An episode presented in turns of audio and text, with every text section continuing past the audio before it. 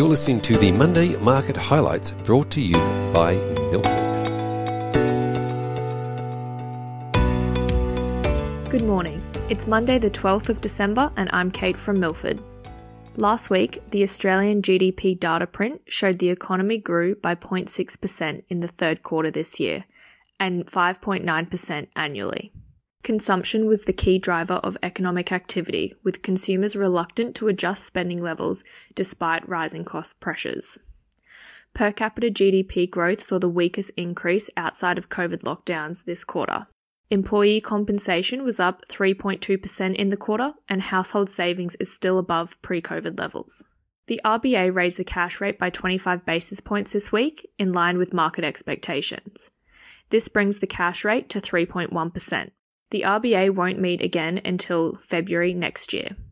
Moving offshore. In the US, the Consumer Credit Report showed US consumers continue to fund spending with credit, with an increase in credit outstanding of $27 billion, which is in line with the pace of increases over the previous three months. It shows spending is supported by borrowing, but illustrates saving levels must be close to exhaustion.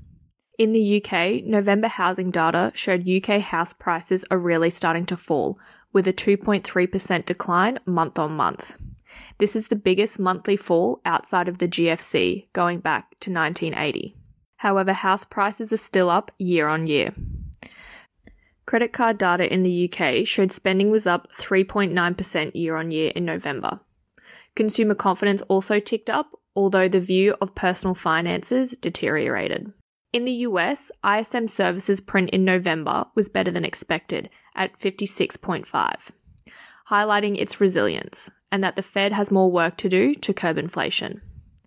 Finally, on economic news, US annual PPI declined to 7.4% in November from 8.1% last month. This was as expected. Turning to equity news, Nitro Software received another takeover bid from Potentia Capital, increasing its offer to $2 a share from $1.80. Pathology service provider Healius announced the sale of its day hospital portfolio for $138 million to Nexus Hospitals. The proceeds of the sale will be used to strengthen their balance sheet and support the group as they reset their cost base. The group has also announced the CEO is stepping down and to be replaced by the group's current CFO.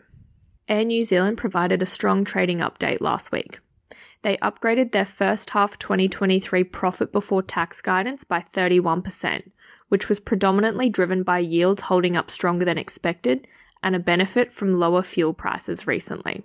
However, no full year guidance was provided. Looking to the week ahead, we can expect the US inflation print this week, which is expected to soften slightly from the previous reading of 6.3 core CPI and 6.6% total CPI. This will be a key input for the US Federal Reserve's interest rate decision.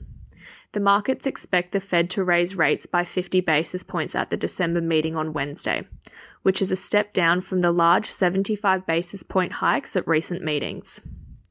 Later in the week, US retail sales data will be released, which is expected to fall 0.1% month on month. Moving to the UK, their CPI print will be released as well as the Bank of England's interest rate decision, which is expected to increase 50 basis points to 3.5%. In New Zealand, the third quarter GDP growth rate will be released, which is expected to increase by 1% year on year. And finally, in Australia, look out for the unemployment rate release.